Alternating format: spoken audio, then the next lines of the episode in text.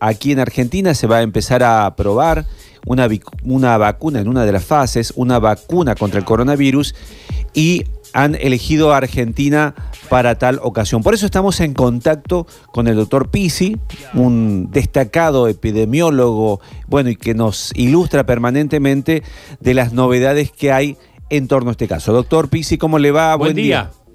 Buen día, buen día Luchi, Sergio. Eh, pero antes de empezar a hablar, quiero saber si están vacunados para tranquilidad mía. Sí, nos vacunó. Sí, nos vacunaron. Eh, nos, vacunó su hijo. Hemos sido vacunados por el que más sabe. Bueno, adelante entonces. Bueno, les cuento. Sí, a ver, las eh, esperanzas, las esperanzas ahora apuntan única, pura y exclusivamente a la vacuna, doctor. Sí, no, absolutamente. Siempre estuvimos convencidos de eso. Yo siempre les cuento que estando trabajando en la epidemia anterior en Buenos Aires, en el Malbrán, con Ríos y Pons, la presidencia nos pidió que hiciéramos una vacuna y fuimos a Entre Ríos, con la anuencia del gobernador, lógicamente, y en Concepción del Uruguay eh, empezamos a trabajar. A los 10 días de que estábamos trabajando, eh, irrumpieron en el concierto nacional cinco vacunas. Cinco. ¿Qué quiero comentarles con esto? Que hay una carrera locada por esto, hay más de 100 eh, líneas de investigación, pero la más adelantada de todas, la que ya dijeron ante el primer ministro inglés que sale en septiembre y que ya la están fabricando, ya la están fabricando en cuatro grandes centros, en la India, en Noruega, en Suiza y en Inglaterra es la vacuna del Instituto Jenner. Perdón, le hago un paréntesis, doctor, para ir, para ir... O sea que ya existe. Si la están fabricando quiere decir que ya existe. Sí, inclusive hubo una, una cosa muy curiosa en la conferencia de prensa cuando alguien le hace una pregunta al CEO de AstraZeneca, le dice, ¿y qué pasa si no anda? Mire, ¿usted cree que nosotros vamos a hacer tantas dosis de vacuna para ir al fracaso? No, esa, esa es la que está probada en Sudáfrica, es la que está aprobada en tres urbes grandes de Río, eh, Río de Janeiro, San Pablo y Salvador de Bahía, y que ha dado muy buenos resultados. Y ya la están fabricando. Ellos dicen 500 millones de dosis para septiembre y 2 mil millones para fin de año.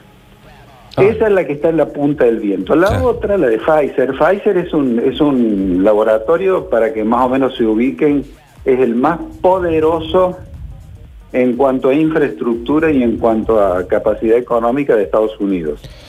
Se unió con BioNTech, que es una, una línea o un instituto alemán, y están fabricando una que necesitan probarlo, o sea que vienen por detrás. Claro. Doctor... tiene que hacer la prueba, sí. Eh, le hago una, una pregunta a ver si es al revés. ¿Hubo algún caso en algún momento en que en esta fase de la vacuna estaba todo mal o que no, usted estaba recién diciendo, no vamos a hacer, no vamos a fabricar en vano, sería. Eh, existe una alta probabilidad, de acuerdo a lo que se ha visto a lo largo de la historia, de que en estas fases las vacunas funcionan. Hay muchas curiosidades respecto a la historia de la medicina y las vacunas.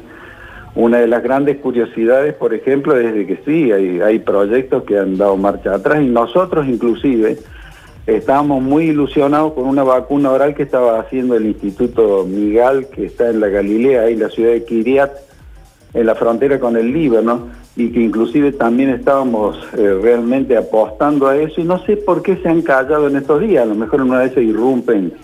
Y hay otros que han sido vacunas que han dado malos resultados por contaminación. La SALC de la poliomielitis en un momento hubo una partida que estaba contaminada, hizo mucho daño, se pensó de que se iba a ir para atrás y demás, pero después se arreglaron algunas cosas. Y hubo otras vacunas que dieron enfermedades, pero que se subsanaron inmediatamente. Estoy hablando de muchas décadas atrás. Claro. Por lo tanto, eh, lo que yo les diría de que hoy en día ese tipo de riesgo lo han minimizado absolutamente. Pero también hay curiosidades como por ejemplo, no sé si ustedes lo conocen al hecho, Estados Unidos en plena Guerra Fría, plena Guerra Fría, donde había misiles que apuntaban por un lado y misiles que apuntaban por el otro, probó la vacuna Sabina en Rusia. O sea, fíjense en ustedes todas las, las vicisitudes e historias que hay en esto, ¿no? Doctor Nacho lo saluda, ¿cómo le va? Buen día. ¿Cómo está? ¿Cómo, cómo te va, querido? Bien, bien. Lo quería consultar. Aquí hace poco tiempo tuvimos también una nota con el mm, doctor eh, licenciado en bioquímica Hugo Luján y él decía que aquí en Córdoba también en el CIDIE se estaba trabajando sobre una vacuna oral. ¿Se puede saber por qué quizás no ha tenido tanto apoyo también para avanzar? Bueno, eh, no conozco exactamente eso como para poder comentarle. Lo que sí le puedo decir, que la argumentación de los israelíes para la vacuna oral, de cómo preparaban la proteína, cómo entraba la proteína, o sea, eso lo hemos visto porque hay argentinos trabajando ahí. Eh, cómo entraba la proteína en el intestino y cómo empezaba a producir anticuerpos realmente nos ilusionó de acá a la China. No sé si esto será lo mismo o no será lo mismo. Lo que sí les puedo decir, que cuando nosotros tenemos 100 institutos que en el mundo tienen un poder económico increíble y apoyados por gobiernos y demás, están en esto y hay uno que ya está. Porque yo no sé si, bueno, en general ustedes son muy sagaces los periodistas, pero A veces. lo que significa para un país, piensen un segundo, hoy el prestigio de que saquen la vacuna y Claro. el impacto en sus finanzas, bueno, es algo que inimaginable. Y dos mil millones de dosis es un número, ¿no? Pero la pucha, inclusive fíjate vos que están hablando de los ingleses, están hablando que con 8, no sé si son 8 euros, sí, son 8 euros que más o menos sería 6,50 de dólares por vacuna, eh, saldría la del Instituto Jenner, la de Oxford. Claro. Eh, ¿A quiénes le van a poner estas vacunas aquí en Argentina? Bueno, lo primero que se hace ya es una normativa internacional. Siempre se busca el grupo de riesgo, pero fundamentalmente los que están en trinchera, médicos, eh, gente que está, eh, personal de limpieza y nuestras enfermeras.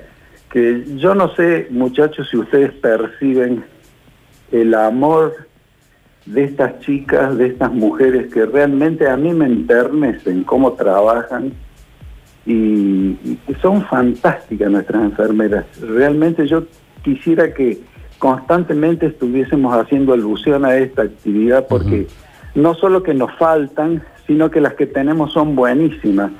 Y, y, y cómo tratan a los enfermos y cómo los sacan a flote con ese riesgo espantoso que es con este virus que es tan destructivo y tan transmisible, ¿no? Yo creo que la gente lo, lo reconoce, doctor, eh, porque cuando tenemos una relación directa con un enfermo, eh, a, mí, a mí me parece que quien nos reconoce esto por ahí o se nota más es en la remuneración, en el propio Estado, que lo que le paga, lo que, cómo los trata. Sí, realmente esa parte es espantosa. sí.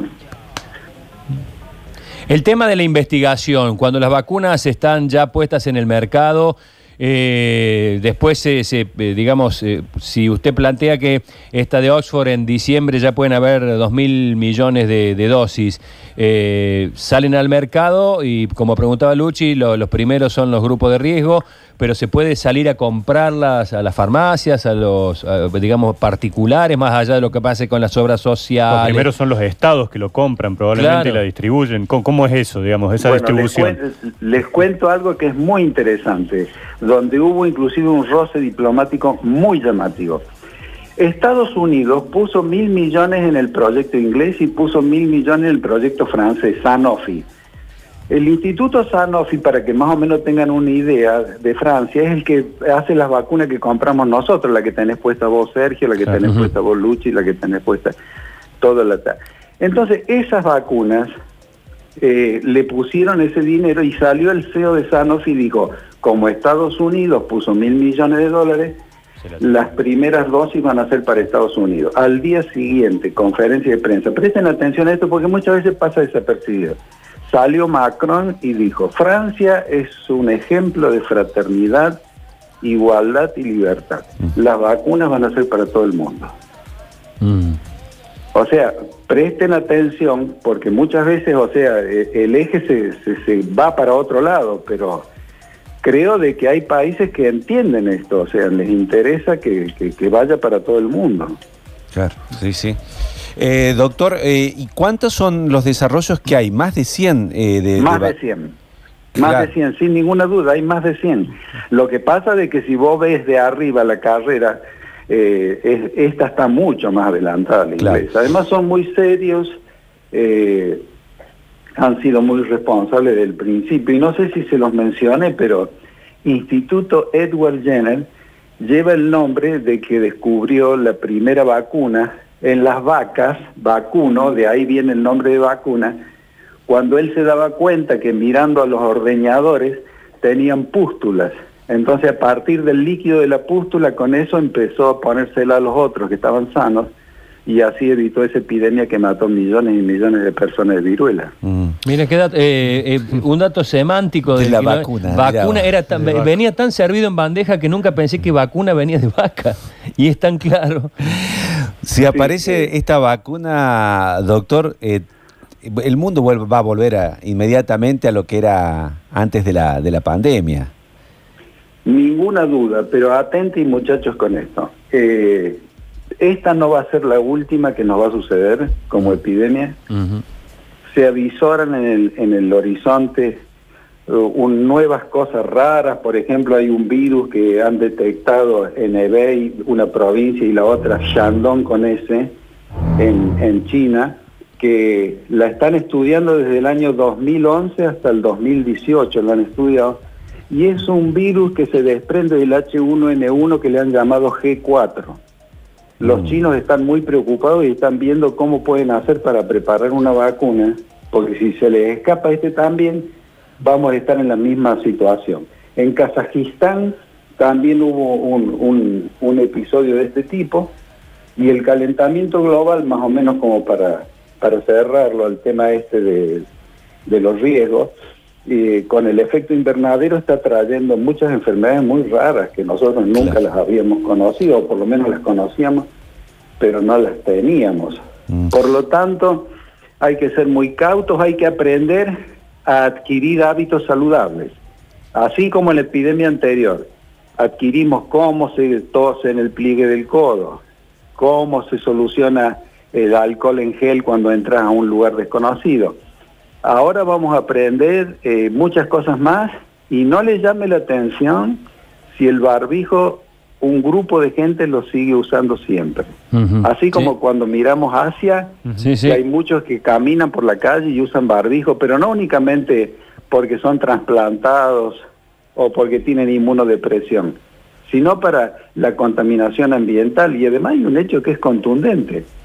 Nunca hubo tan pocos casos de bronquiolitis, de neumonía y de bronquitis en este invierno. Claro. Quiere decir de que algo tiene que ver.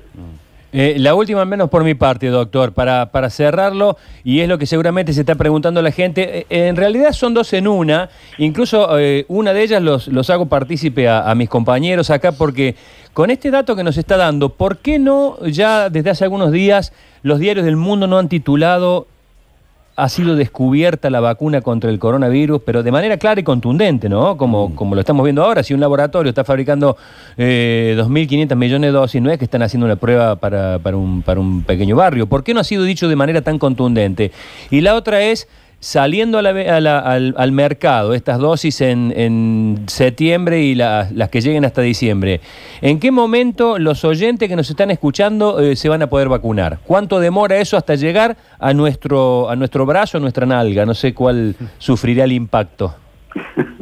Bueno, eh, todo depende de la habilidad de, de- de los gobernantes y de los distintos eh, ministerios de salud que estén prestos para hacer las compras o para ponerse en contacto. Eso también tiene mucho que ver, porque 15 días, 20 días, un mes o dos meses en toda esta carrera para hacer las compras y empezar a colocarles muchísimo.